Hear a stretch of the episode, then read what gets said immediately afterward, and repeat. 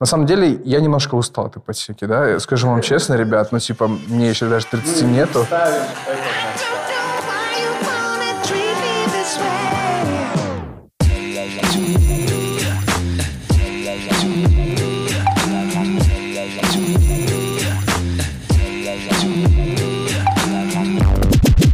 Йоу, всем привет, с вами подкаст «Давай на ты». Э, по-прежнему его ведущие Дима и Антон. Всем привет. Э, ребят, э, буквально секунду займу, скажу всем нашим слушателям огромное спасибо за то, что вы нас слушаете, даете нам какие-то отзывы, положительные, неположительные, неважно, главное, что они конструктивные. И про сегодняшнюю нашу тему вам расскажет Антон и представит нашего гостя. Сегодня очень интересная тема, которая, наверное, гложет очень многих людей. Это ипотеки, для многих болезненная тема в нашей стране. Вот. Сегодня мы пригласили нашего хорошего знакомого и друга, это Адильбек. Адильбек, привет. Всем привет, ребят. Адильбек – представитель как раз а, тех людей, которые уже не один раз даже, а уже неоднократно брали угу. ипотеку. Адель, а, расскажи, пожалуйста, про свой опыт. То есть, что, а, когда ты брал, почему, по каким причинам, а, какие ты для себя выводы из этого сделал. То есть, нам очень интересно, поделись с нами. Окей. А, ну, смотрите, давайте начнем с того, что, в принципе, побуждает человека для того, чтобы взять ипотеку. Это, в принципе, тема того, что я женился, у меня появилась семья, Соответственно, появляется потребность какого-то своего гнездышка, своего места, где э, я бы мог все подстроить так, как мне удобно, все выстроить, там, мебель поставить, как мне удобно и так далее. Вот, к этому я шел на самом деле осознанно где-то с 24-23 лет, ввиду того, что я очень рано женился. Своей жене привет. Женился я в 22 года, почти в 21 ну, мне 22 не исполнилось, когда я женился. Вот, и с этого момента, через спустя два года, я начал уже планировать свою покупку квартиры. Вот. А, в целом, если говорить про ипотеку, то очень много было сомнений в голове брать все-таки ипотеку, либо жить в аренду. И мне кажется, ну, правильной темой будет данного обсуждения, в принципе, ипотека или аренда, потому что, ну, альтернативы только две, да, то есть либо ты берешь, грузишься в кредит в банке, ну, либо ты живешь в аренде и не паришься. По статистике, э, все миллениалы сейчас очень не хотят привязывать свою жизнь к каким-то, ну и, может быть, сейчас забегая вперед, но, насколько я знаю, как бы по статистике миллениалы, то есть наше поколение, в принципе, оно, в принципе, не рассматривает, э, ну, чаще не рассматривают, чаще не хотят обременять себя какими-то обязательствами, привязывать себя к какому-то месту э, и живут в аренду. То есть, и в этом случае, будучи я миллениалом, ну, я такой, наверное, староверт, типа, там, коренистый казах, и хочу жить, все-таки иметь какое-то гнездышко. И да, мне 29 лет, и у меня за плечами, ну, сейчас два, ну, за плечами одна ипотека уже законченная, и вторая сейчас активная. Расскажи подробнее, вот первая аптека. Э, аптека. Первая аптека. Ипотека, да. А, где это было? Как это было? Как это было, да. А, смотрите, ребят, очень интересный кейс в моем случае. Я целенаправленно понимал то, что на тот момент, это сколько лет назад, в 13-14 году, да, я думал, когда я только задумался об ипотеке, я принял для себя решение, что я буду кредитоваться в жилстрой Сбербанке. Вот. У нас есть, благо, очень много сейчас, на данный момент, в 2021 году, разных продуктовых решений. Но на тот момент был един, единственный э, банк, э, который предлагал какие-то более-менее понятные истории, ну, точнее, очень запутанные истории, но разобравшись в них, я понял то, что это для меня самое понятное, ну, как бы... Оптимальный, оптимальный вариант. вариант, да, самый эффективный с точки зрения, там, э, какой-то выгоды, да, от данного кредита. Я, а ты... мы говорим про какой банк сейчас? Жилстройсбербанк. Жилстрой. От Бассы банк, у него недавно был ребрендинг. Так вот, эм, я рас... на, на тот момент, когда я рассматривал кредиты в первый раз, когда я уже планировал брать кредит, эм, тогда у них были условия типа 30% или 25% от первоначального взноса ты мог э, внести в банк и получить кредит. Но, но... Ты должен был их копить, да, какое-то время? Там было, на самом деле, две опции.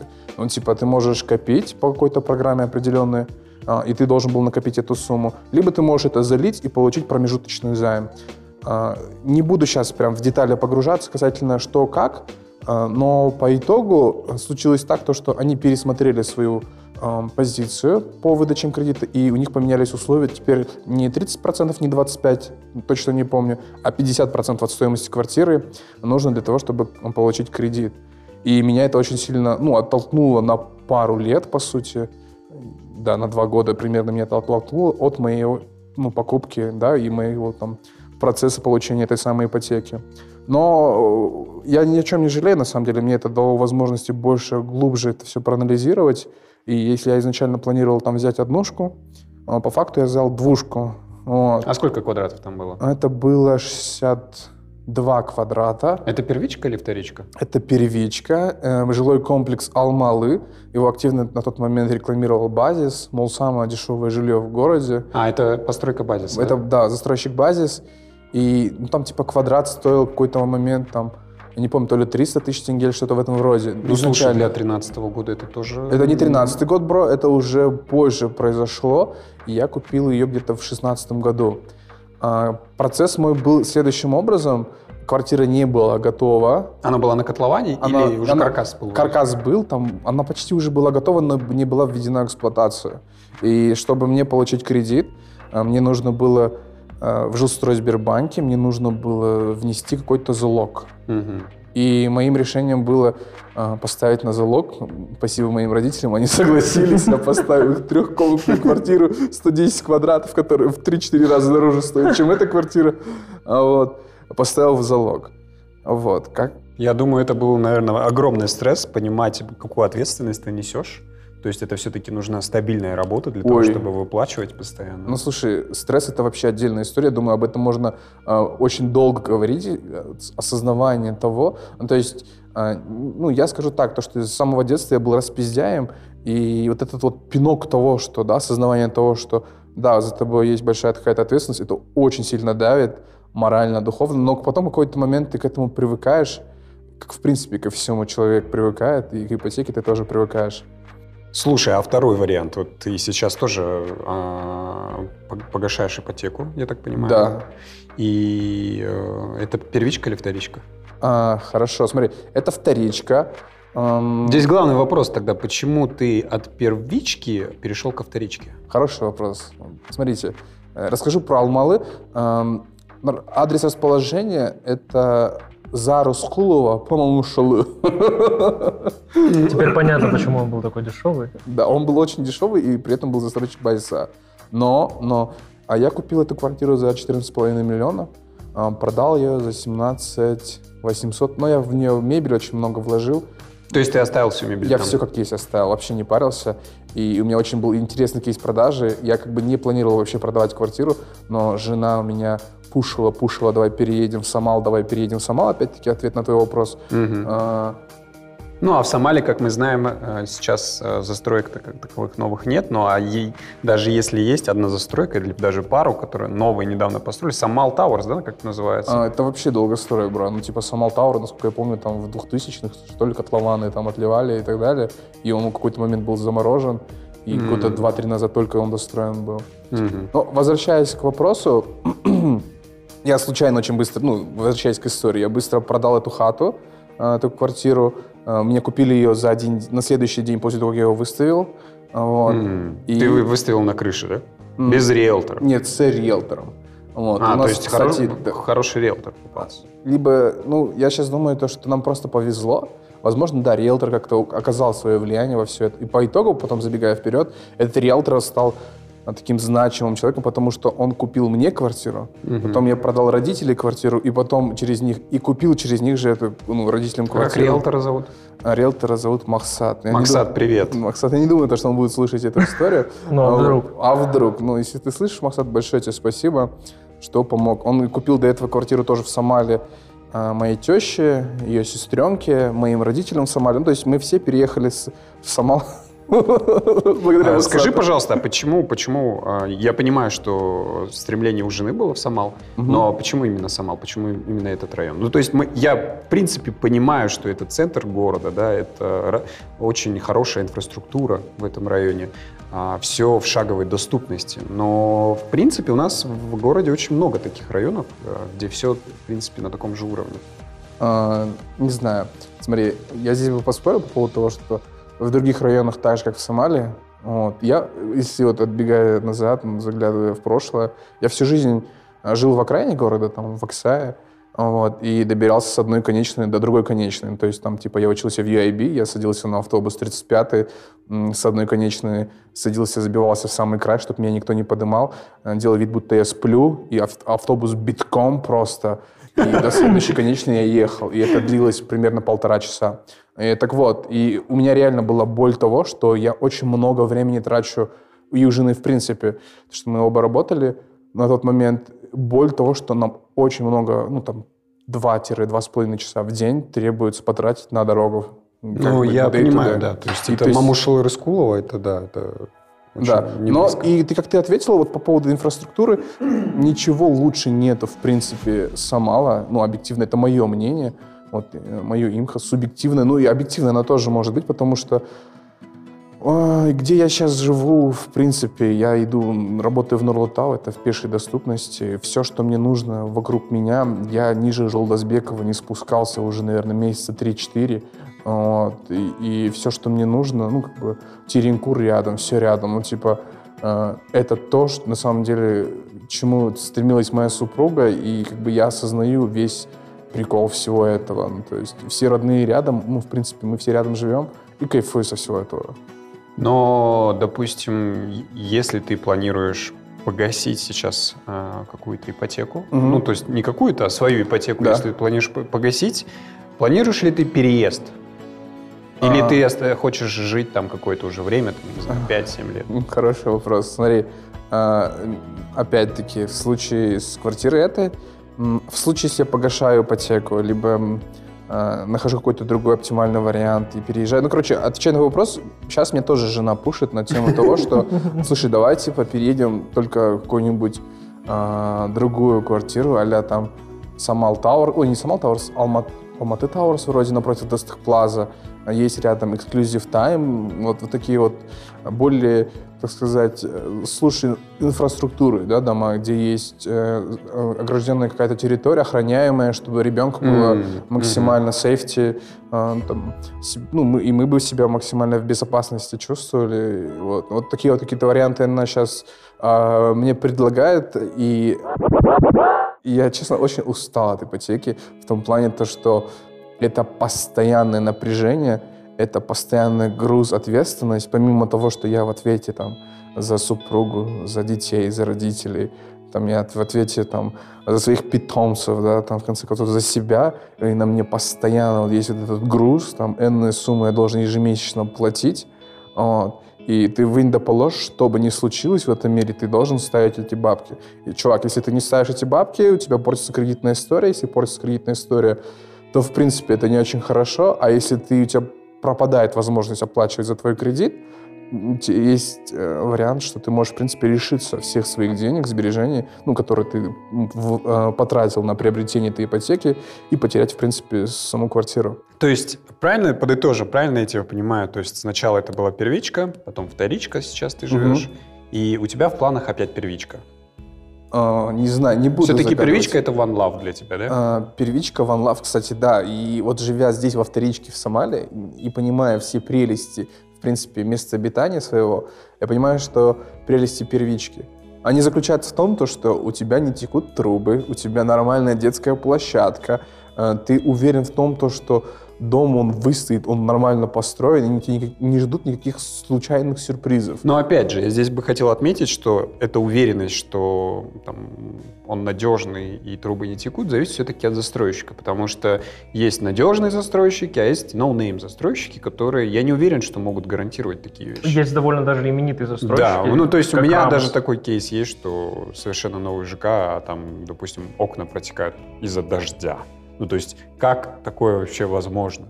Либо э, я затопил, допустим, своего соседа. Серьезно? Да, я затопил своего соседа, будучи даже не зная об этом. Офигеть. А затопил я, потому что, э, получается, как это называется? отопление. То есть трубы, mm. они были склеены а, в зимнее время, когда было холодно, соответственно, склейка прошла очень плохо. Это я почему сейчас говорю, откуда я это знаю, потому что приходил мастер и это объяснил. Вот. И это на самом деле не моя, то есть это не моя проблема и не моя вина, что это произошло, но тем не менее я его затопил, И мне как минимум было стыдно, потому что я понимаю, что это не моя вина, но у человека там ремонт, он только туда заехал вроде как полгода назад, и у него просто пузырятся стены, пузырятся, пузырится, пузырится потолок. Угу. И это было очень неприятно. Но в конечном итоге, конечно, сосед попался максимально адекватный. Он э, сказал, что это не твоя вина, я буду судиться с застройщиком, угу. потому что это то есть, некачественно сделанная работа. Если ты не совершал никаких работ, именно в этом секторе, это прямо возле, э, получается, возле окна угу. трубы отопительные стоят. Соответственно, ну, то есть с тебя спроса нет. И я очень благодарен, потому что я бы просто по вине застройщика, потому что вот, вот так вот какой-то человек в зимнее время неправильно там склеил трубы, да, утюжком, угу. Я бы заплатил там, ну, довольно большую сумму денег, потому что там очень хороший ремонт был. Просто угу. на ровном месте. То есть я бы за, за чужой косяк расплачивался. Ну, слушай, у меня был подобный кейс, коротко расскажу. Во втором туалете э, в первой квартире, которую я покупал, вот, которая там э, далеко-далеко, ну, за чертой города, ну, в черте города, но очень далеко, вот, э, была такая история, то, что во втором туалете у меня под раковиной капала вода. И мы про это не знали вообще. Ну, как бы я заехал, прожил там год. Год спустя ко мне поднимается сосед, говорит, слушай, чувак, ты меня топишь. Я говорю, хочешь, зайди, посмотри. Зашел, посмотрел, все нормально окей. Ну, короче, потом приходит его жена, он говорит, вы нас топите, посмотрите, покажите, что у вас там творится. Заходи. А у меня этот туалет, короче, как там он типа гардеробом планировался быть, но по итогу ничего не... Там мусор, хлам, короче, лежал, и все, что... Ну, не мусор, но хлам всякий. И, общем, То есть он не выполнял функцию санузла? Да, он вообще не выполнял. Он просто так стоял, по сути. Мы этим туалетом вообще не пользовались. Ну, как бы, очень редко такое происходило.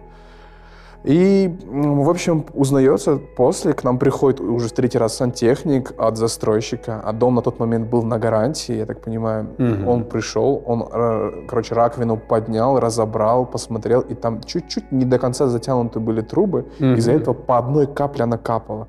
И это в, в течение, течение года, или даже, даже больше. больше. Там больше, я думаю, там три, ну, полтора, да, год с 8 месяцев, я не знаю, она капала по одной капле и настолько прокапала, что, короче, у него там, ну, потолок начал... Э, Сквозная дырка к соседу была. Вполне может быть. Ну, короче, вот такой вот кейс был. Ну, благо, на тот момент это все решалось через застройщика, потому что, типа, там есть некая своя гарантия у застройщиков. Ну да. Но я понимаю, с одной стороны, что это может быть просто человеческий фактор, да, человек какой-то там запарился, не закрутил, но тем не менее это же человек не просто физлицо, представляет большого застройщика, который гарантирует, что все качественно сделано и так далее. Я считаю, что это нонсенс, когда такие вещи происходят, тем более недвижимость — это очень большая инвестиция, и ты очень много денег за это платишь. Это не сходить в магазин, и хлеб оказался не свежим. То есть ты платишь за это очень солидную день, солидные деньги, и ну, я, по крайней мере, жду хороший сервис. Скажи, пожалуйста, вот мы э, хотели бы обсудить с тобой тему повышения цен. То есть э, такая статистика небольшая, я тебе сейчас зачитаю. Угу.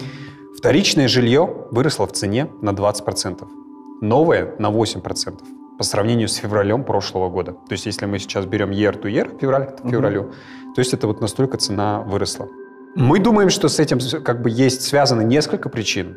Главная причина, по нашему мнению, мы думаем, что все-таки это э, драйвером основным были это пенсионные отчисления, потому что э, именно в, к этому моменту казахстанцы смогли снимать пенсионные отчисления mm-hmm. для того, чтобы использовать для обеспечения себя жильем. Но, допустим, допустим пример э, э министр, да, не, не пример, просто министр Ускимбаев называет основную причину – это подорожание строительных материалов. И, и в том, что используют не наши отечественные материалы, закупают... Зарубежные. Да. Потому что у наших производителей якобы не хватает мощностей для обеспечения. Честно говоря, мне кажется, это очень неправдивая причина, потому что все-таки, во-первых, период очень сильно совпадает именно с э, программой по снятию пенсионных э, отчислений, да. А во-вторых, э, ну, в принципе, у нас всегда своего производства не было, и а, каких-то резких девальваций, допустим, мы тоже не замечали там до этого периода, с января по uh-huh. апрель месяц. То есть как ты думаешь вообще, с чем связано вот это э, повышение цен?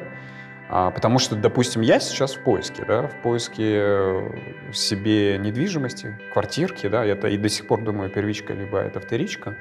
Но для меня, допустим, если я в конце прошлого года, то есть у меня был один бюджет, я понимаю, что сейчас реальность совершенно другая, и нужно мне уже совершенно другая, нужна другая сумма, потому что по той сумме, которую я хотел купить, там, допустим, двушку, я уже не смогу, потому что, ну, ты представляешь, да, только за февраль месяц year to year на 20% а стоимость э, вторички выросла.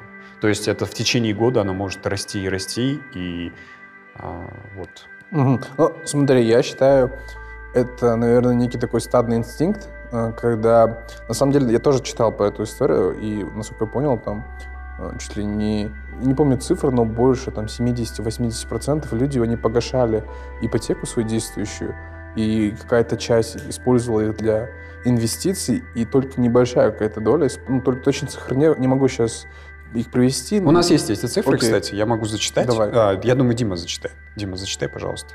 Ам, К 9 апреля количество исполненных заявлений вкладчиков на досрочное изъятие пенсионных накоплений составило а, 210,8 тысяч на сумму, внимание, а, более 1 триллиона тенге. То есть это, если в долларах, да, а, то есть это 2,3 миллиарда долларов.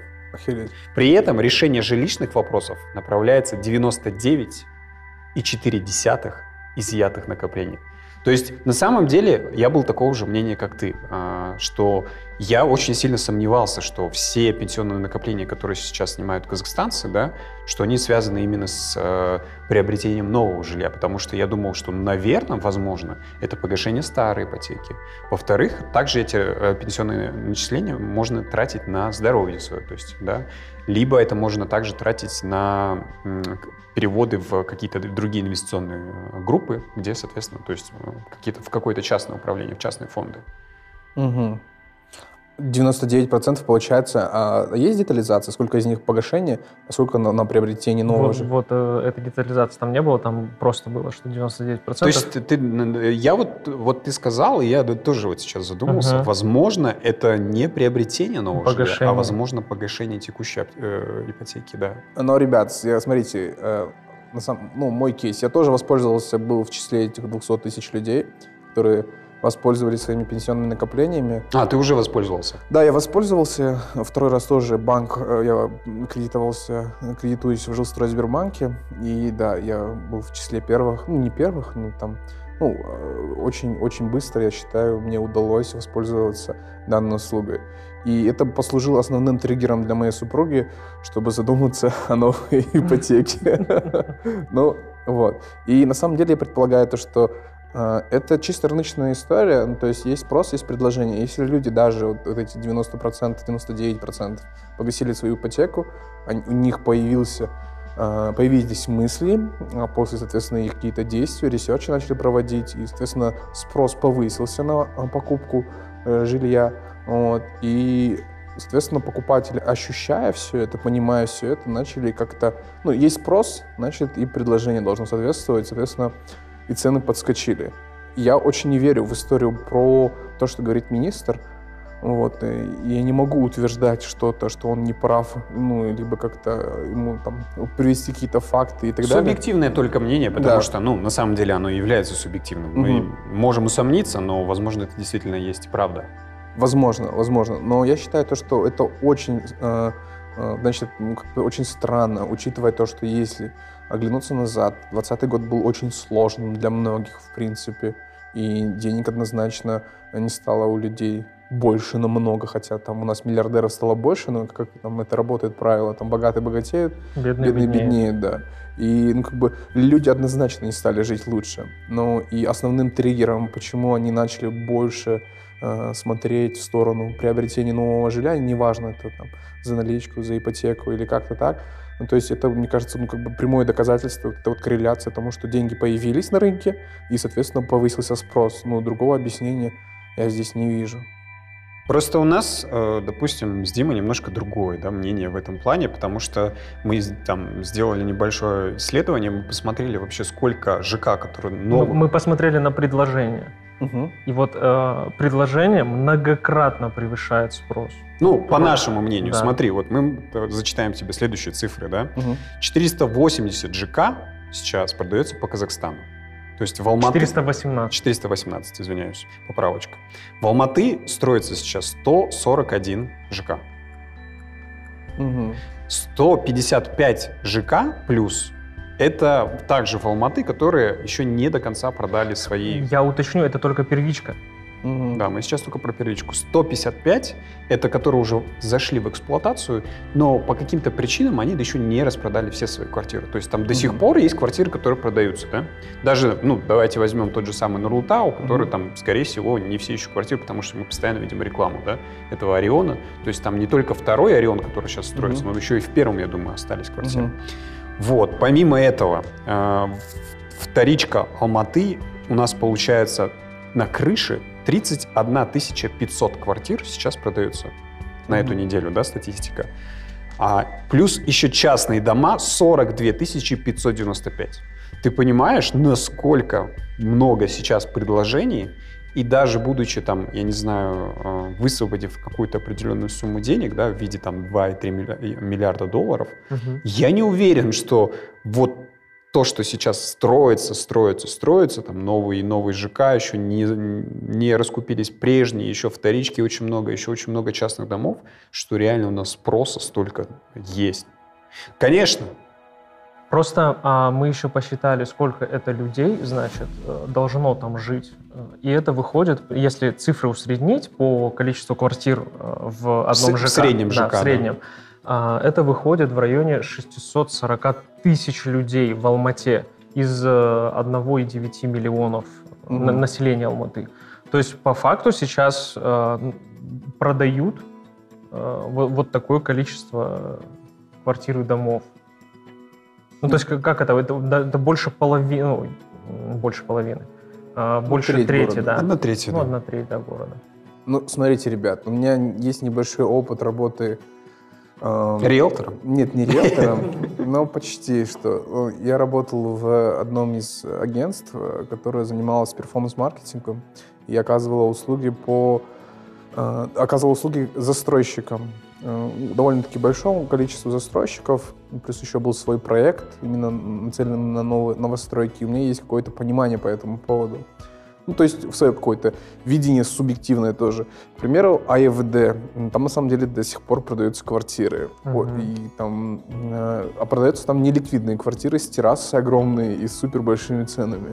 И то, что вот сейчас мы говорим, там э, 100 плюс ЖК в городе у нас продают какие-то свои квартиры, я предполагаю то, что из них как минимум половина это там Есентай, э, Есентай, как Апартментс, апартментс, которые супер дорогие, да, есть, есть вот эти вот неликвидные квартиры в АФД, там, уверен то, что вот на ВИ продается то, что мы видим, да, вот, то есть это э, глобаловский, да, Global Building Contract, такой есть застройщик, э, который продает, ну, то есть есть такие застройщики, которых, ну, я предполагаю, вот из сотни, наверное, половина объектов всех, они там по остаточному принципу, да, продают свои какие-то вот квартиры не супер ликвидные, либо супер огромными э, квадратурами, и застройщики, к сожалению, не могут там э, пересмотреть свою цену, чтобы по скидке продавать. Там тот же самый Apple Town, да, если взять, которому уже ну, там 10 лет в обед, они до сих пор продают свои квартиры.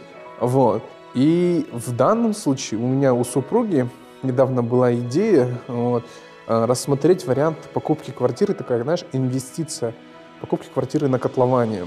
Вот. И, ну, типа, там в теории, ну, там на бумаге это выглядит таким образом, что ты в котловане покупаешь, а там квадратура за год может вырасти на 100 тысяч тенге. То есть если квадрат стоил по 300, через год он может стоить 400 тысяч тенге. Ну, то есть это так сказал чувак, который работает там в базисе.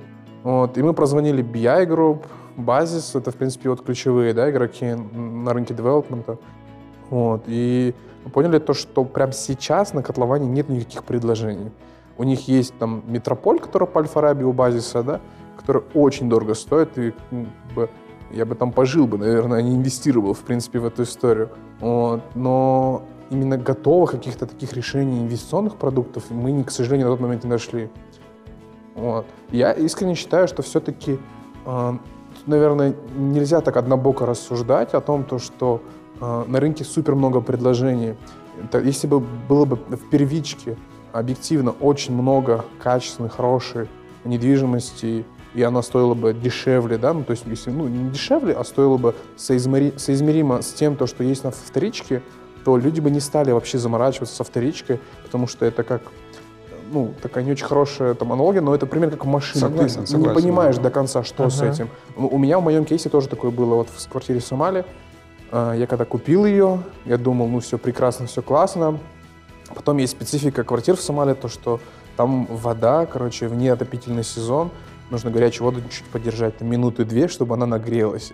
Для меня это было очень дико. Я переехал, типа, с окраины города, и там у меня с этим проблем не было, всегда горячая вода, а здесь есть свои приколы. Вот. Так что, мне кажется, все-таки здесь где-то истина посередине. А, И, ну, люди, не- если бы у них была возможность выбирать э, прям качественное новое жилье, они бы это делали. Ну, как бы это, в принципе, очень такой рациональный выбор, и не надо быть супергением, чтобы сделать его. Слушай, ну вот насчет перепродаж, да? Ага. Ну, я не знаю, ну, на самом деле предложений много на котловане. Ну, то есть это такая простая математика, на самом деле. На котловане цена как минимум обычно в два раза ниже, чем когда уже возведен а, ЖК или уже перед вводом в эксплуатацию. Ну, то есть вариантов много.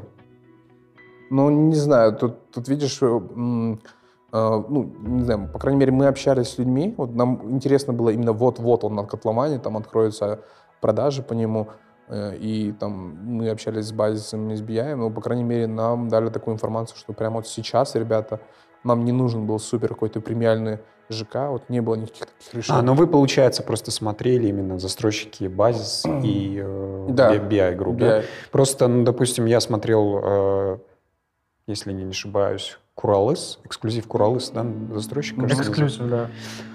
Да, у них есть э, какой-то ЖК на- на- в районе Колдаяка, в, общем, в районе гостиницы «Казахстан». Да, знаю такое. А, да, и они старт продаж на- начинали как раз, когда даже у них там просто котлован стоял, Мгм. они уже начинали старт продаж.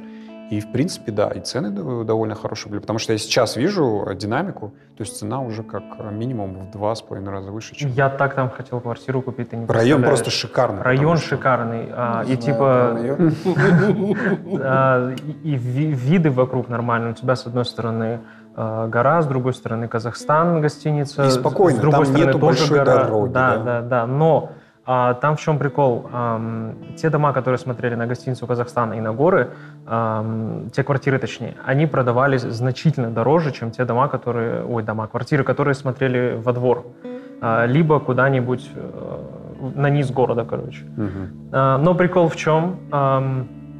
Сейчас там начали, вот как раз где вид на горы и на гостиницу, ну, нет, вид на горы, а, там начали возводить еще одно многоэтажное здание, и по факту та квартира, которую ты купил э, За счет за счет вида вида, на на горы, да, он, Они- их, их не а, да. будет. А, кстати, ребят, это нормальная практика, то, что застройщик там, типа, э, вводит какие-то свои коэффициенты в зависимости от вида, от этажности квартиры. К примеру, когда я покупал вот первую свою квартиру в Алмалы, мы покупали на 11 этаже квартиру из 12, и, типа, они были дешевле, чем те, которые стоили на 10 этаже. И, ну, как бы, типа, там со второго или с третьего этажа по десятый одна цена за квадрат, а с 11 по 12 другая цена за квадрат. И типа вот какая-то такая логика была. Я Ну, думал, я, я понимаю, если бы, допустим, в в ЖК не было работающего лифта, да? Ну или, например, если бы на последнем этаже у тебя... Крыша текла.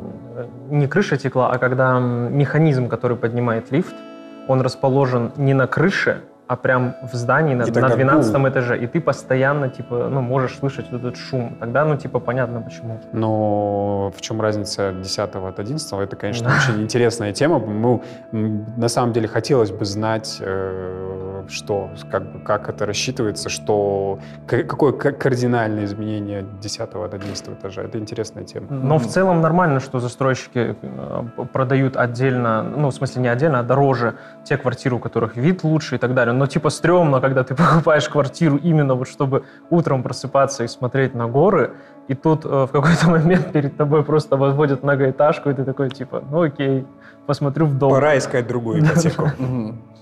Слушай, ну возвращаясь к э, вопросу по перепродаже, да, У меня просто был такой опыт. Э, в свое время я активно искал квартиру себе в прошлом году. И изучал очень много ЖК, э, первички в основном. Вот. И были такие кейсы, смотрел также таунхаусы, конечно, цена ну, выше, но таунхаус очень привлекательный тем, что это все-таки малоэтажность, да, и, как правило, районы такие немножко отдалены от больших магистралей.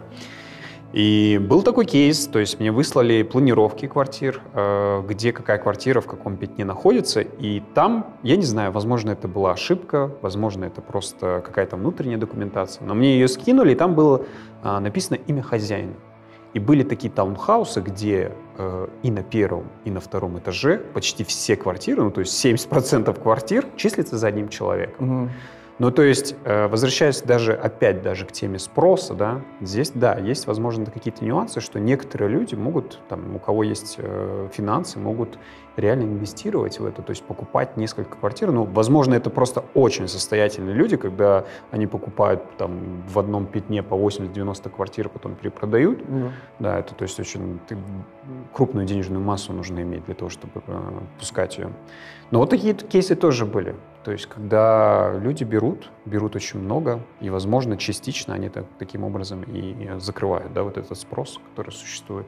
да. Но опять же, да, ты берешь на перепродажу, ты продаешь в два раза дороже, а кому ты продаешь? Ну, то есть, тут даже на самом деле, наверное, конечно, люди, которые берут, наверное, рассчитывают все эти инвестиционные риски, но когда ты берешь в одном ЖК, мне кажется, а вдруг этот ЖК, там, я не знаю, ну, плохо был построен или какие-то плохие отзывы начинаются, да, ты, получается, все яйца в одну корзину вложил. Мне кажется, есть смысл тогда купить в нескольких ЖК, каких-то, может По- быть, по чуть-чуть. престижных, да, по чуть-чуть, но зато если какой-то, о каком-то ЖК какой-то негатив начинается, ты за счет других можешь, там, в принципе, много не потерять. Ну, для Ну меня да. это выглядит, ну, вот как-то вот так вот, логично. Ладно, скажи, пожалуйста, Адельбек, как ты думаешь, как можно это вообще исправить, эту ситуацию с ростом цен? Ну, то есть э, вот то, что сейчас происходит на рынке, ты считаешь, что это мыльный пузырь, который, возможно, рано или поздно должен лопнуть?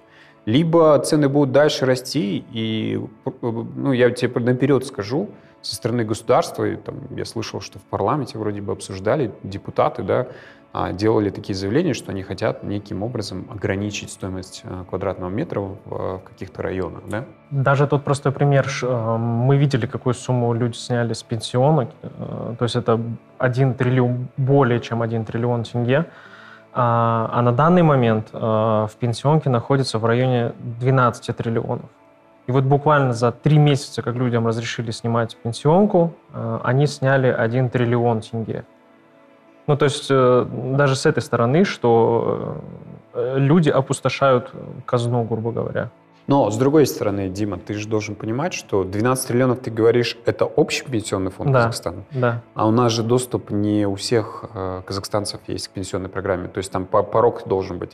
По последней статистике, насколько я помню, всего 711 тысяч э, казахстанцев могут воспользоваться своими пенсионными Окей. начислениями, потому что там они достигли какого-то порога. 700 тысяч. Сейчас сняло 200 тысяч человек. Да, еще 500 тысяч, то есть Да. э, если там за 4 месяца с января, с февраля, ну за 3 месяца с февраля по апрель у нас, получается, выросла цена, то есть еще примерно, наверное, еще Еще А, где-то 2,5-3 триллиона тенге И мо- они еще могут это снять. к концу лета будет продолжаться, и, Да. возможно, цена То есть будет расти.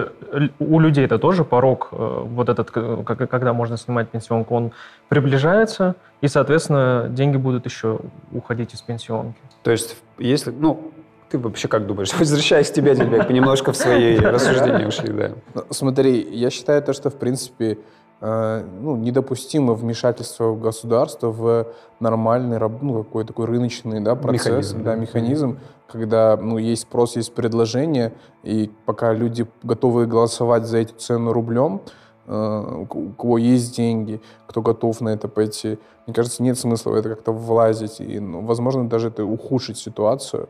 Вот. Ну, допустим, я вот планирую продать квартиру, сейчас государство возьмет и аукнет там мою квартиру там на 10-20%. За что? Зачем мне это? Ну, то есть тут как бы две стороны медали. А с другой стороны, я считаю, то, что в принципе вопрос приобретения жилья, вот, он остро стоит в тех городах, э, да, И как бы этого никогда, в принципе, наверное, не закончится. Если не случится очередной какой-то там ипотечный кризис, как в США в восьмом году. Я просто помню вот этот момент, как раз мои родители покупали квартиру э, в шестом году, и у нас была соседка, которая купила как раз-таки в нашем подъезде две квартиры, и одну она купила э, и жила в ней, вторую она продала за 300 тысяч долларов. Сейчас эти квартиры стоят по 100 тысяч долларов, чтобы вы понимали. И она продала до того, как наступил вот этот вот э, ипотечный кризис, вот этот вот мыльный пузырь в Штатах, он лопнул. Э, вот. И я считаю то, что в принципе в таких городах, как Алматы, Нур-Султан, там, не знаю, возможно, Шимкент, цены всегда будут расти, потому что всегда будут приезжать сюда люди. А мы такая некая мини-Москва да, для регионов из Казахстана, которые люди ищут лучшую жизнь для себя, и что, в принципе, логично.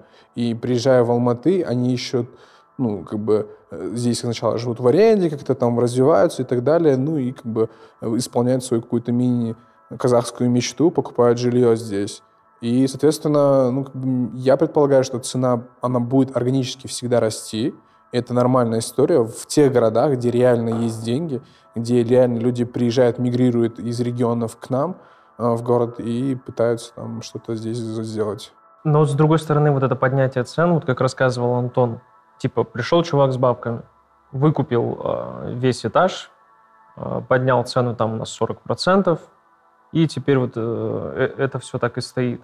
То есть, э, ну, будут покупать, но это явно будет хуже. Вот как Антон, например, про себя рассказывал. Он хотел купить э, квартиру, потом цены скакнули, и все, у него теперь эта история отложилась там еще на пару да, лет. Период. У нас, у нас э, также, например, мы хотели себе... Мы сейчас в поисках Uh-huh. Но как только мы находим э, какой-то хороший ЖК, который строится, или еще что-то, а, мы смотрим на сайте, на сайте Quarter, KZ, да, quarter.kz, там типа одна цена за квадрат, переходим на сайт застройщика, а, там уже другая, когда мы звоним, приезжаем в офис продаж, э, оказывается, что вдруг цены выросли там еще на 5%, э, и типа э, и то это минимальный порог какой-нибудь там квартиры в подвале, короче. Если хочешь нормальную квартиру, тогда типа и в два раза больше отвали, и тогда все будет окей. И отвали, отвали два раза больше и отвали. Да, да, да.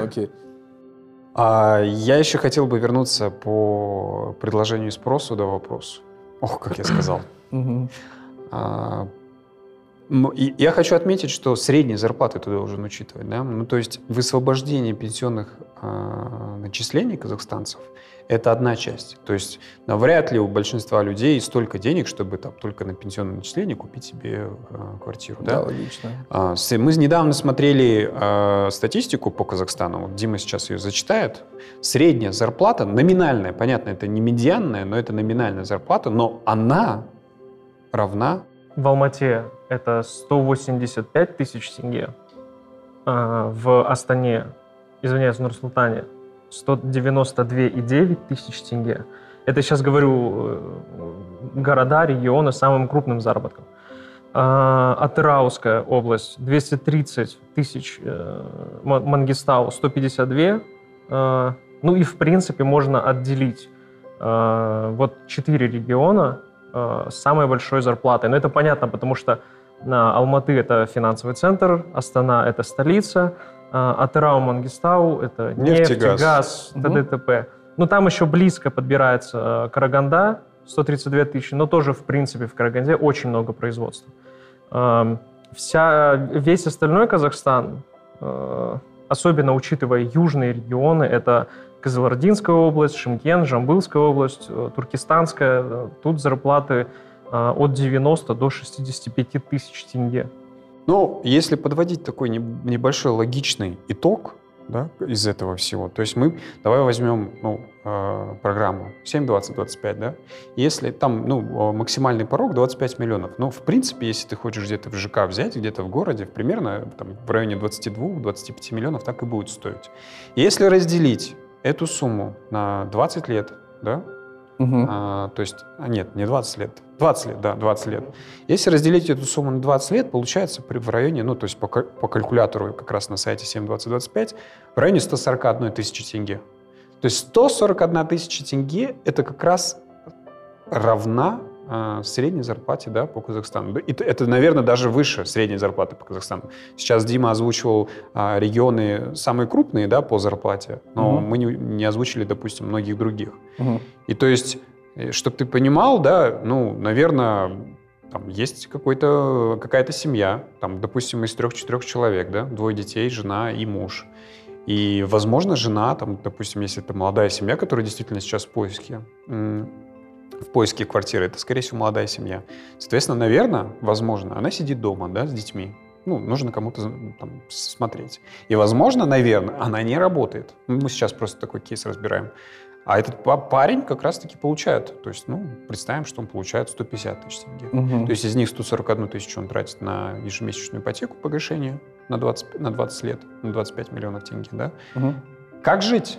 Как жить дальше? Ну, то есть э, со средними зарплатами еще больше сомнения появляется в том, что вот то предложение, которое есть сейчас на рынке э, Казахстана, я вообще не выделяю города, да, на рынке Казахстана, она действительно будет реализована, потому что э, спрос не может быть настолько большим, как сейчас, э, какое есть сейчас предложение.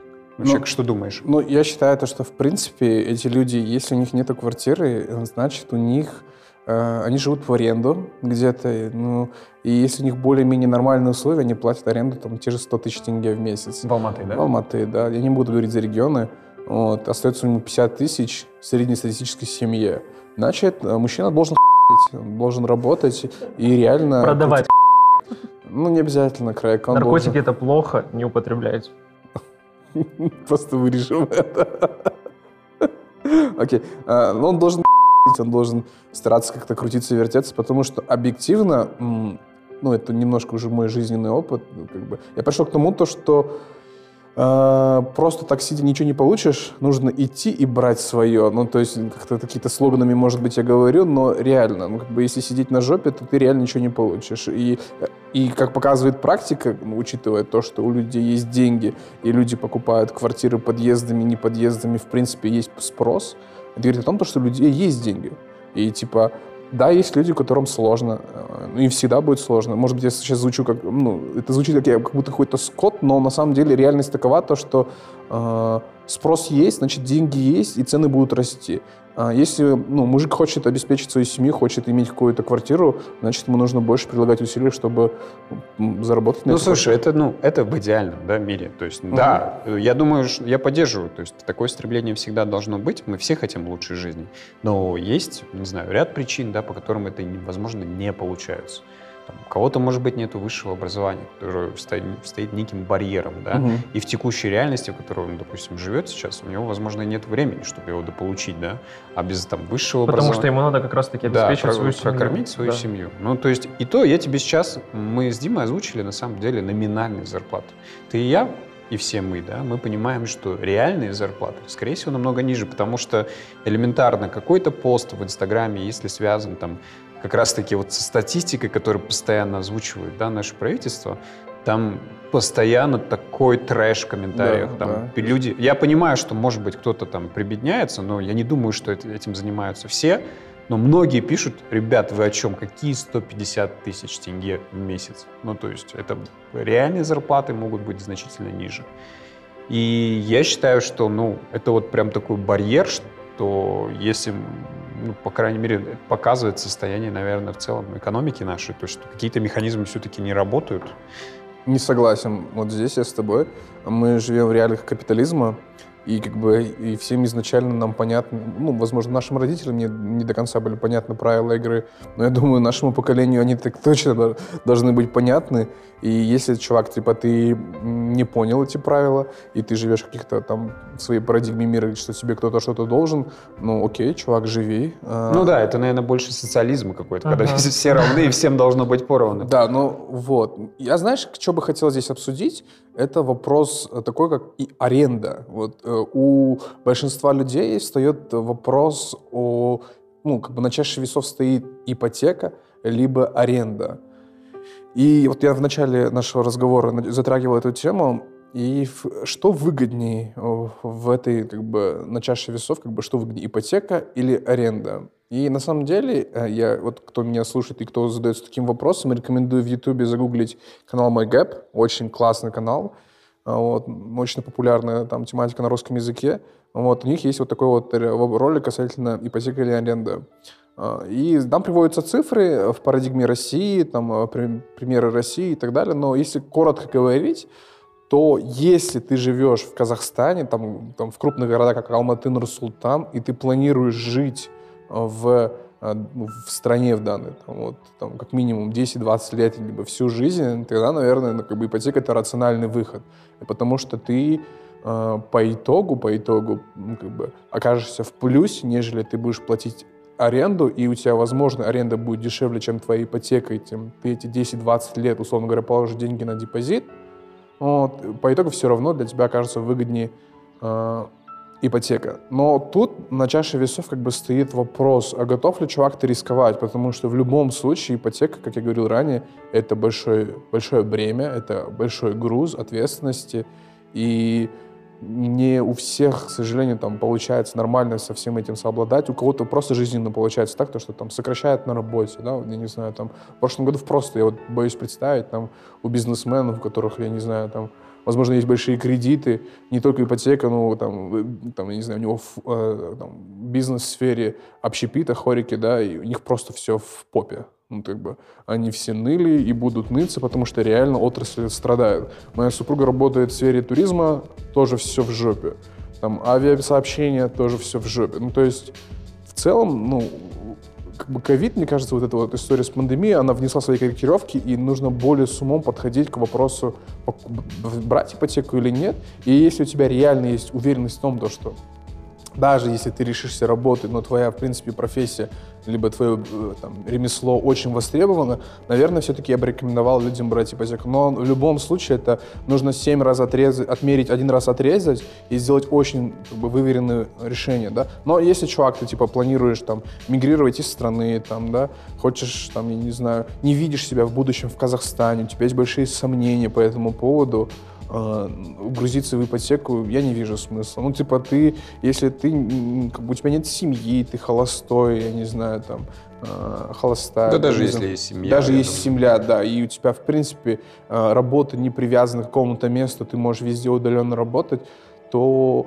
и тебя не держит, в принципе, в стране ничего, ни родные, ни близкие, ты их можешь с собой забрать, или они уже где-то там за границей, то да, наверное, тогда ну, как бы привязываться к какому-то месту, там, к ипотеке на 10-20 лет, это, наверное, очень-очень такой момент.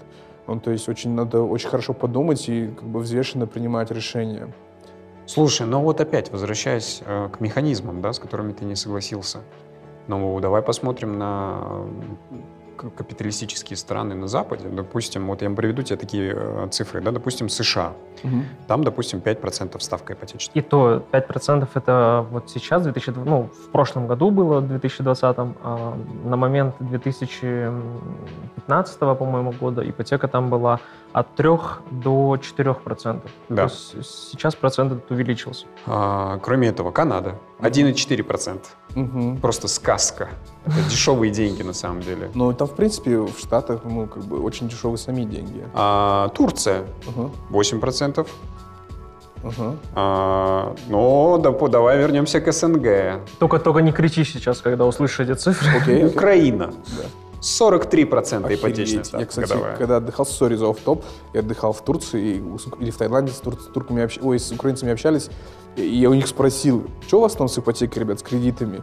У них какие-то сумасшедшие цифры мне называли, ну, типа, там, типа, потребительский кредит 30-40%, я что, там даже 50, что ли? Если ипотека у них 40%, я представляю, не представляю, что там... Нет, ну, ну опять же, это понятно, почему у них такая ситуация, потому что у них, в принципе, Кризис, да, недавно страна. революция была в стране и так далее. Война, и, можно да, сказать. и понятно, почему банки увеличили процент, потому что э, дикое число рисков. Okay. Но, опять же, возвращаясь к Беларуси, я сейчас затрудняюсь точно эту цифру назвать, но там было в районе там, 20 30% тоже, кажется, ипотека. Ну, то есть Беларусь, в принципе, она относительно стабильная страна, да?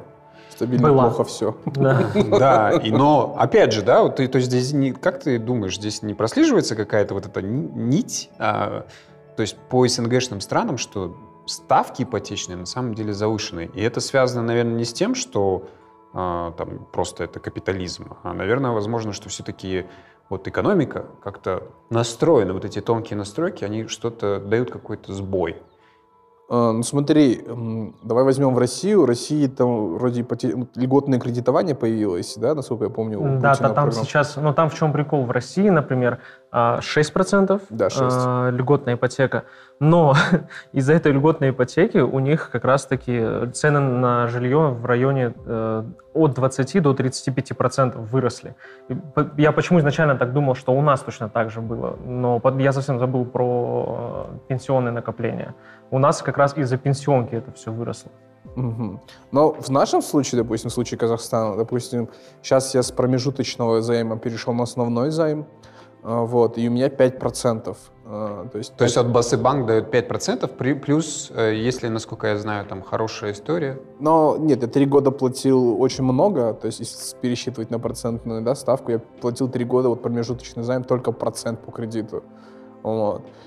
Нет, не, не три года, вру, где-то полтора года по итогу я платил. До этого у меня был депозит где-то в районе двух, двух с половиной года. Там реально очень все это запутано, надо садиться, общаться с консультантом. Но по итогу сейчас у меня осталось там только 7 лет, э, и у меня переплата ну, очень-очень маленькая, по сути, получается. Сколько примерно процент? Ну, блин, в процентах, давай сейчас я попробую посчитать. Я грубо посчитал, может быть, неправильно посчитал, это примерно там 14% у меня переплата получается. Это за сколько лет? За 7 лет. Ну, как-то я неплохо. Плохо, это плохо неплохо. что ли, посчитал, не знаю. Но у меня просто есть э, сумма, вот, которая, типа, а там же этот же ежегодно же, вот сейчас-то, вот с данного момента, когда я плачу за кредит, э, по сути, у меня основной долг тоже уменьшается, и уменьшается как бы процентная ставка соответственно, да. Аннуитетные э, модели оплаты за кредит, соответственно, и да, у меня по итогу за 7 лет 14% а, переплата. И я ну, считаю, слушай, как бы, это, очень круто. Ну, неплохо. Это, да. За 7 лет это а, неплохо. Это знаешь почему? Ну, как бы просто, если провести аналогии, я вот просто тоже немного проводил небольшой research перед нашим с вами разговором. Среднекредитная ставка БВУ, да, в банках второго уровня в районе 20% в год, да, то есть а, и да. Я думаю, что вот те, ту статистику, которую мы озвучили, как раз это БВУ были. Ну, да. Ну, то есть это не какие-то госпрограммы. Но благо у нас в стране этих госпрограмм очень много. Прям, то есть есть тот же самый Баспанахит, есть там... Давай 7, обсудим. 20, На самом деле это, это вопрос тот, который мы тоже с тобой хотели обсудить. Угу.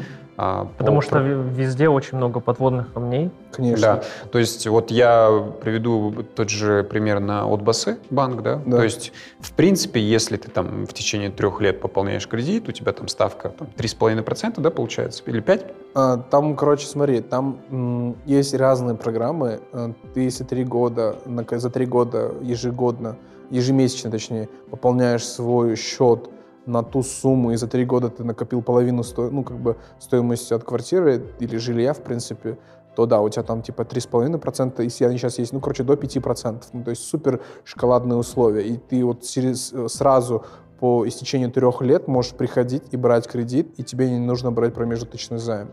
Но если у тебя сейчас э, есть деньги, половина суммы от квартиры, жилья там на руках, ты пришел, можешь залить это в банк, а, получить промежуточный займ, какое-то время ждать, чтобы получить оценочный показатель 16, там есть свои замороки, вот именно с этими вот всякими их приколами. Э, получаешь оценочный показатель 16 и переходишь на основной жилищный займ, и у тебя получается вот, эти вот 5%.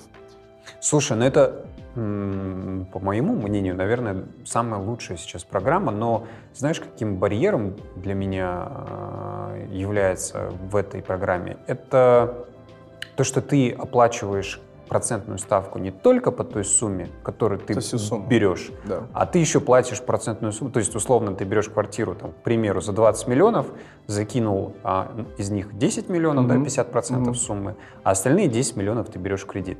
И логично, если ты на эти 10 миллионов, как раз-таки у тебя процентная ставка условно 5% да, угу, в год. Угу. Но вот басы банки почему-то получают... Я, я, я, там, наверное, есть своя экономика определенно, но Да. для меня это выглядит, выглядит очень нелогично, когда ты на свою же сумму еще сверху оплачиваешь 5%. Абсолютно. Знаешь, э, я, когда вот начал платить, я сначала не очень сильно... Ну, в смысле, не то, чтобы я не очень сильно задумывался об этом, но я думал, вот как бы, да, вот все, жил строй, у меня в голове было то, что, да, я буду платить всегда эту ипотеку, ну, в смысле, до конца ее буду платить, типа, нет смысла мне ее досрочно погашать и так далее. Но как только э, появились первые намеки на то, что потенциале, если очень сильно поднатужиться, я могу ее закрыть, я начал считать, и я понял то, что если бы я, условно, кредитнулся в э, банк второго уровня, там, мне это было бы намного, наверное, даже выгоднее. Но тут очень надо смотреть предметы. Ну, конечно, э, будучи в тот момент, когда я изначально планировал кредит, я этого на- наперед не мог знать. Но если как бы, у наших слушателей, у кого-то есть понимание того, что вот да, вот я сейчас возьму и там в течение двух-трех лет, там, не знаю, я смогу быстренько это погасить, то в данном контексте, мне кажется, будет ну, рациональнее э, кредитнуться где-то там в банк второго уровня, либо воспользоваться не программами от Басы банка, а какими-то другими решениями. То есть, если у тебя краткосрочные цели, то есть ты а, уверен в себе, Мгм. ты понимаешь, что у тебя все стабильно, Да. а, хотя все-таки, наверное, нельзя в это верить, что всегда все стабильно. Но если ты понимаешь, что все стабильно, то, наверное, лучше э, кредитоваться в БВУ, да? Э, БВУ, либо там, я не знаю, воспользоваться той же программой там Баспанахид, там, если Давай вторичка. поговорим о Баспанахит. То Мгм. есть есть Баспана, есть Баспанахит, правильно? Баспана — это 7,20-25. Да. А 7,20-25 — это 7% а, процентная ставка годовая. То есть э, если ты берешь на 25 лет, соответственно, это сколько? 145? 100, 150% ты переплачиваешь квартиру. Правильно? Да. Да. А...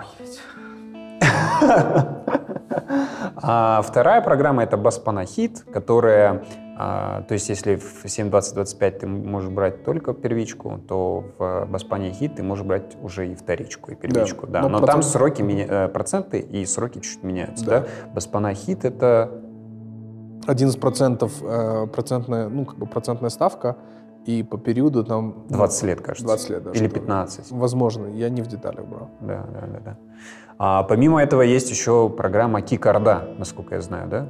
А, Она есть, возможно, ее уже сейчас нету, потому что сейчас прошла реструктуризация у Бас- а, у- от Басы банка, она стала единоличным монополистом на сфере а, госрегулирования прям вот этих вот всех ипотечных программ, постройки там государственных заказов и так далее. Ну, То есть если раньше было у нас там типа жилстрой и был КИК, да, казахская ипотечная компания, то сейчас все обязательства на себя забрал от Басы банк.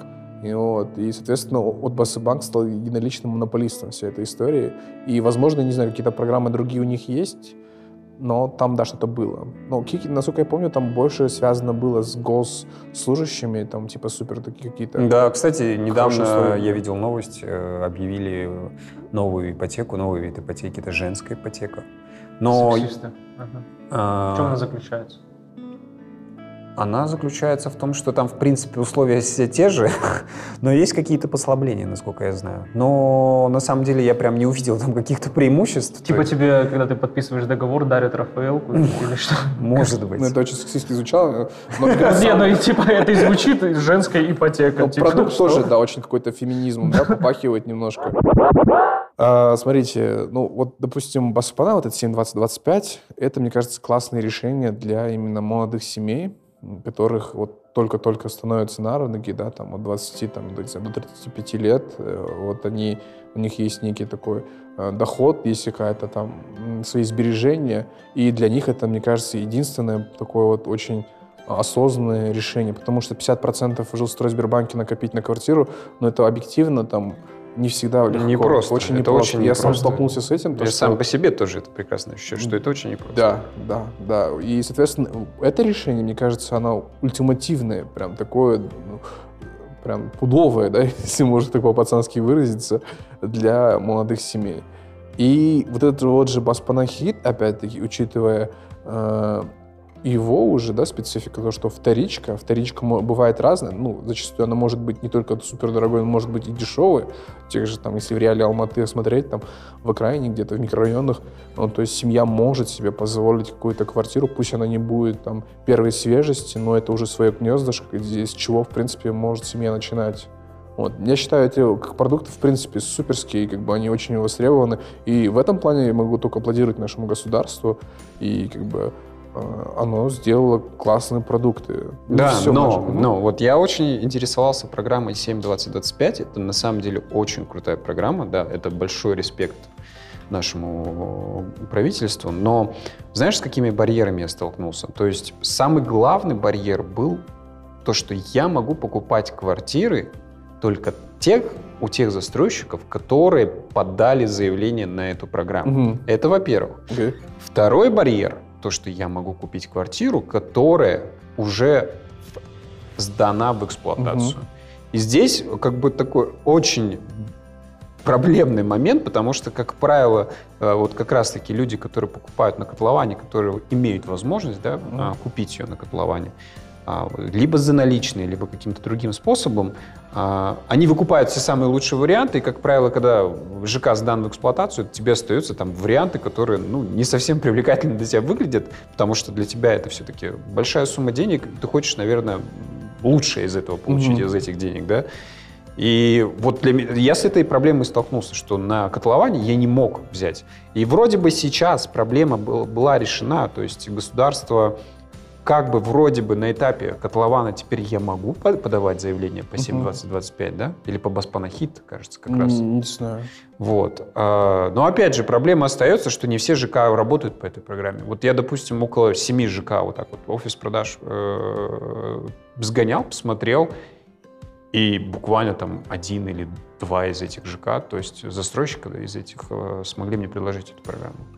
Причем не было даже планировок, опять же, да, то есть сейчас цены растут, а 7-20-25, порог 25 миллионов, он не растет. Ну, то есть там, ну, как бы хочется взять хорошую, хорошего застройщика, допустим, базиса или PI, да? Угу.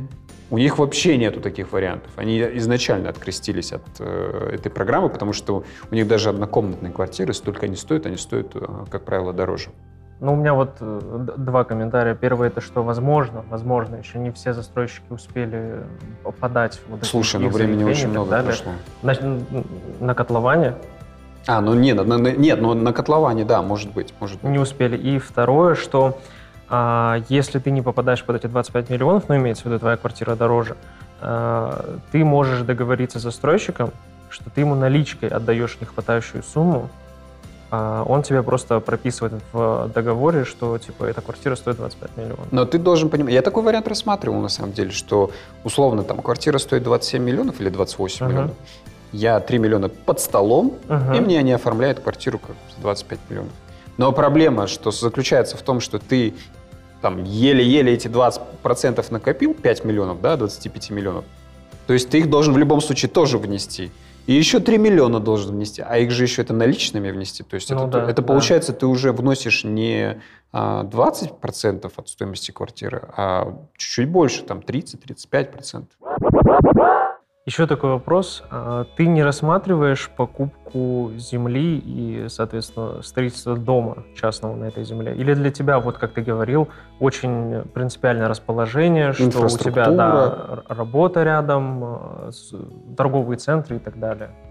А, ну, на данном этапе моей жизни я не хочу заморачиваться с землей, не хочу заморачиваться с там, постройка и так далее, да, в любом случае. У меня отец, на самом деле, тоже мне предлагал эту тему, говорит, сынок, может быть, давай э, что-нибудь придумаем, но сейчас, на данном этапе, с учетом того, даже, возможно, какой-то повторный локдаун я допускаю в своей голове, и все прелести, там, условно говоря, жизни э, в своем каком-то мини-дворце. Э, нет, я считаю, то, что все-таки на данном этапе жизни мне очень комфортно именно в моей коробке, э, да, там, это не такой муравейник, как первый, который был у меня, вот, и будущее, я надеюсь, то, что там еще меньше будет людей, э, вот, но э, нет, я для себя не рассматриваю такие истории. Ну и, в принципе, я считаю то, что вот эти вот частные дома, они менее ликвидны, да, чем квартиры. А, и в любом случае покупка квартиры, пусть это и пассив для меня по большей степени, потому что я там живу и не сдаю, и никакие там а, не строю какие-то инвестиционные цели по ним, но так или иначе я его также могу рассматривать как актив в том плане, то, что я в любой момент могу его скинуть и получить с этого какой-то профит, либо как минимум сохранить свои деньги. А история про частные дома это история бесконечных инвестиций, это бесконечно можно в это вкладывать, вкладывать, вкладывать. Слушай, Дима, слушай. Как, э, как в машину, знаешь, вот типа у тебя вот стра... не то что ну, плохая аналогия будет, но примерно, да, там не очень новая машина, ну там очень простая, Лада, да, допустим, не знаю, Калина, ты в нее вбухал ляма 3-4, но то, что ты вбухал в нее, ты не сможешь в любом случае продать э, за эти, за, же, да, за эти же деньги. И с точки зрения э, частного дома, коттеджа, особняка, неважно, я считаю то, что ну, как бы у нее есть свой, свой покупатель, он, наверное, когда-нибудь найдется, но ты не сможешь стопроцентно как бы вытащить те деньги, которые ты в нее вложил. И, то есть, мой ответ здесь нет. Также хотел бы поговорить о ЖК. Ну, то есть я понимаю, что, допустим, ну, наверное, мне хотелось бы жить э, в Сомале, может быть, угу. да, где очень хорошая инфраструктура, где, в принципе, там э, криминальность, да, немаловажный фактор, э, тоже имеет значение при покупке квартиры. Но я, наверное, тоже вот сейчас присматриваюсь на все-таки не центр города, да, угу. а может быть какие-то более отдаленные места. Ну, допустим, я недавно смотрел ЖК Dolce Vita. Мы с ним даже чуть, ну, Чуть не поругались на да. тему. Я, у меня там живет брат, у меня живет там тетя. Прекрасный район, на самом деле. Да, далеко. Это Сайна. Каменка. Э, чуть, да, это Каменка, Сайна, чуть дальше Ясауи, короче, по Джандосова. Вот. Район просто прекрасный. Там, угу. ну, дороги расширяют. Э, там спокойный в целом район, потому что вблизи от гор, да, а, много частного сектора. Угу. Вот. Цены, цены приятные, потому что, ну, там, я, допустим, смотрел таунхаус, да, цена в целом, там, сколько, 400 тысяч, что ли, 400, от, от 4 тысяч mm-hmm. тенге за квадратный метр. А, там есть квартиры трехкомнатные, которые, там, я не знаю, ну, в принципе, там, двухкомнатные, да, можно себе позволить, которые, в принципе, в городе будут стоить значительно дороже. Mm-hmm. А, я понимаю, что хочется жить в городе, но такой вариант тоже есть. Ну вот, допустим... Ну, э, это ну, чисто вот по документам это все город. Да, это город, это город. Ну и, в принципе, ты жил на Мамушилы Раскулова. Ниже, ниже Раскулова, напротив Алматы-арены. А, ну, то есть какое-то время назад ты все-таки тоже сделал на этом выбор, и э, я, я, я, это, кстати, напротив э, этого же, да, стадион, не стадиона, как это? Да, Алматы-арена. Алматы-арена, да, там единственное, наверное, шумно было, когда там концерты, проводили да, концерты, были. мероприятия. Но там, допустим, очень спокойный район, и почему бы и нет? Ну, то есть, да, э, это дальше значительно будет ехать на работу, это создает какие-то, э, создает какой-то дискомфорт. Но зато нужно же как бы рассчитывать на жить по средствам, условно говоря, да? То есть, если я не могу себе позволить в городе, но могу позволить в городе, но чуть подальше от центра, то почему бы и нет? Конечно. Ну, слушай, вот э, а, жить по средствам, как бы я согласен с этой мыслью, но э, иногда можно себе поставить какой-то такой вот таргет интересный, да, то есть вот к покупке вот своей квартиры э, я, э, если бы мне там за месяц сказали бы о том, то, что, чувак, ты будешь жить Сомали, у тебя будет там четырехкомнатная квартира, и ты врюхаешься в ипотеку, я бы в это не поверил бы. А, вот. Но случилось так, как случилось, и как бы, ну, я ни о чем не жалею. По сути, ты тут... Я, и в голове своей я бы, наверное, да, где-нибудь взял пониже в городе, где-нибудь попроще, и, возможно, ежемесячный платеж у меня был бы поменьше, и мне было бы спокойнее. Но, но сейчас я понимаю, что это был абсолютно правильный выбор. И тут на чаше весов стоит, знаешь, там то, что я вначале говорил, а, твои человека-часы, которые ты тратишь на свою перевозку от точки А в точку Б, а, это очень для меня значит. Может быть, Антон, ты не сильно даешь этому значение, но в своей жизни я очень много времени провел в дороге. Э, для меня самым показательным был пример, это когда я работал в Бисмарте напротив UIB, учился на четвертом курсе. Э, перед Новым годом у нас был корпоратив, это 29 декабря. Я сел в автобус напротив на Фараби Фурман, на Абая Фурманова и проехал где-то в 6.15 сел в него. И до дома я ехал в районе э, пяти-пяти с половиной часов. Вот. Там весь город стоял в пробке, и для меня это на всю жизнь такая история, знаете, э, ну типа вот, вот так вот, весь город стоит, и я вместе с ним. Э, жил бы я где-нибудь тогда вот рядом, я просто пешком бы прогулялся. Жил бы я в Сомале, прошел, прошел бы пешком. Но я очень сильно ценю вот это вот время, которое у меня освободилось, которое мне не нужно тратить на дорогу. А на дороге за рулем я очень нервный, очень агрессивный. И ну, как бы манера вождения за рулем это вообще отдельная история. И как бы вот эти вот хаос, который творится за дорогой, мне кажется, прям претендует на отдельный подкаст. Да. Вот. Но, но э, я считаю то, что ну, вот этот вот фактор э, всяких, знаешь, историй, типа часы твои потрачены, твои нервы за рулем потрачены, э, и ну, немножко, возможно, подтужиться и забуриться в более какую-то авантюрную историю, немножко авантюрную, да, историю, она будет более, наверное, правильным для тебя. В долгосрочной перспективе. В долгосрочной да. перспективе, да. С учетом того, что как бы, семья, дети и так далее, это, как бы, мне кажется, ну, максимально Важный фактор. Важный фактор, да. То есть, но далеко... Вот сейчас, вот просто, понимаете, у меня нету машины, мне нет надобности ездить за рулем. Я просто забыл, я не хочу ездить за рулем, в принципе. Ну, типа, э, кто-то кайфует с этого, я понимаю то, что машина — это просто пассив, который будет высасывать из себя денег, и как бы, ну, надобности в этом нет, я кайфую. И я думаю, в принципе, к этому можно будет тебе прийти, пообщавшись со мной еще пару часов. Нет, на, сам, на самом деле я это Антону говорил, что в принципе из Каменки один выезд это под Жандосово. Да. Чтобы выехать, например, с Шаляпина, тебе надо проехать всю Каменку. По, там одна магистральная улица проходит сверху вниз от Каменки до Калкомана. Да, Джандосово расширяют. Мамушева и Исауи. Э, нет, нет, чуть еще дальше после mm. них. А, да, Джандосова расширили еще на одну полосу. Но, блядь, это одна полоса, она тебе ничего вообще, в принципе, не даст. А, расшир... Если ее ну, до, до размеров Альфараби или Сайна не расширят точно, а, если ты там хоть один раз, блядь, ездил, я вот от Кости там выезжал вечером, в 4 часа вечера, я просто, ну, у меня вот такой рейдж мод был за рулем. Потому что, во-первых, там не такие же водители, которые здесь в Сомале, там немного другие люди за рулем. А, и типа все стоят в одну полосочку, и это ужасно. Даже учитывая то, что сейчас там пробивают Абая, а, не знаю, насколько это исправит ситуацию, потому что Абая разгрузит не Каменку, Абая разгрузит именно Пелкоман, учитывая, что там еще ниже Ташкентская есть.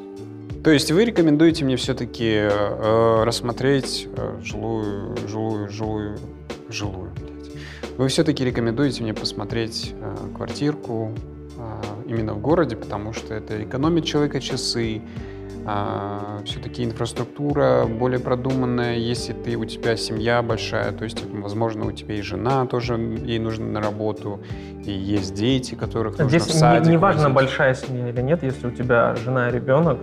Хотел добавить к Диме касательно того, вот, э, время часы. Просто расскажу свой кейс. Вот, к примеру, я ездил с ташкентской Мамушева на Нурлатау каждый день. И для меня это был челлендж. Чтобы вы понимали, вот Mad Max, может, видели? Вот Mad Max. Я еду по автобусной линии каждый день. Просто. Меня видят э, полицейские. Я в потоке. Мы все вместе едем с покерфейсом. И пофигу, мы едем. Вот. Потом я пытаюсь где-то наказать. И, и, и, и ты такой, тебя менты останавливают и говорят, это автобусная линия. А, правда? Меня просто Адель зовут. Я думал, это полоса для меня, здесь же буква А. Так вот, а после я, короче, еду по Сайн, она всегда забита, я прижимаюсь, обжимаюсь со всеми, ругаюсь, матерюсь. А на Казахфильме пытаюсь обогнать, об, обдурить систему, переехать через Казахфильм по Альфараби, где возможно это. Ну, короче, это вечный челлендж, это вечный каждый день, а, там, оптимизировать 5-10 минут для меня это прям супер задача, и я супер злой, для меня каждый день это вызов, и обратно тоже самая история. Город стоит, просыпается мафия, и мы все едем домой, короче. Вот примерно такая история. Но помимо всего прочего, помимо дорожных вот этих историй, баталий и так далее, Самым важным, я считаю, вот, а, место жительства, именно дом, где ты живешь, очень важный контингент, который тебя окружает. я вырос в, э, в Оксае, и этим очень сильно горжусь, потому что, ну, как бы, это классное место, ну, типа, для того, чтобы пацан стал, там, я не знаю, вырос, каких-то, обрел какие-то там характер, качество и так далее, ну, как бы, мне это все очень помогло. Но для своей семьи, для своих детей я бы не хотел такой жизни. Ну, это время уже прошло, в принципе, да, мы там дворовые все пацаны, это было классно, окей. Но все-таки, когда контингент вокруг тебя окружает не там, не за понятия, не, там, не греф собирает, да, условно. А когда тебя окружают как бы нормальные люди, и вы сможете с ними там дискутировать о каких-то нормальных вещах, там, не знаю, дети могут какой-то стартапик замутить, сделать, либо просто поиграть, я не знаю. Ну, типа, нормальные, знаешь, отношения у них между ними. Э, и нормальное окружение. То есть это очень сильно, мне кажется, влияет. В любом случае, э, так или иначе, мы продукт, ну, по крайней мере, я за себя могу сказать, что я продукт своего окружения, и это очень сильно влияет, мне кажется, то, что ну, как, бы, как человек формируется там в детстве, ну и в принципе для самоощущения, да, то есть, ну как бы для, а, ну ты ощущаешь то, кто вокруг тебя, и это так или иначе тебя, ну не знаю, это не какие-то там люди, которые очень косо смотрят, хотят там, не знаю, на ну, я понимаю, еще развести я понимаю, себя, да. да, и так далее. То есть это люди там в Луи, в Прато. Не, ну это тоже уже, это, короче, ты из крайности в крайность. Либо ты в Луи, либо ты... Ну, я, конечно, здесь немножко стебусь, но в смысле нормально, объективно, нормальные люди, культурные, типа они не будут харкаться, знаешь, там, э, перед тобой и не будут говорить там, Культурный. Культурный, да. Ну, то есть это, я считаю, тоже очень важным как бы, аспектом ну, там, э, при выборе э, как бы, квартиры, там, я не знаю, жилья для себя семьи. А, Адель, спасибо тебе большое. С тобой было очень приятно и легко поговорить. Мы Вам спасибо. Сегодня...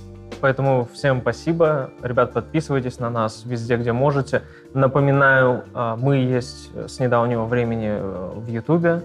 А, можете слушать нас на фоне, пока сидите за ноутом, работаете, пока едете в тачке.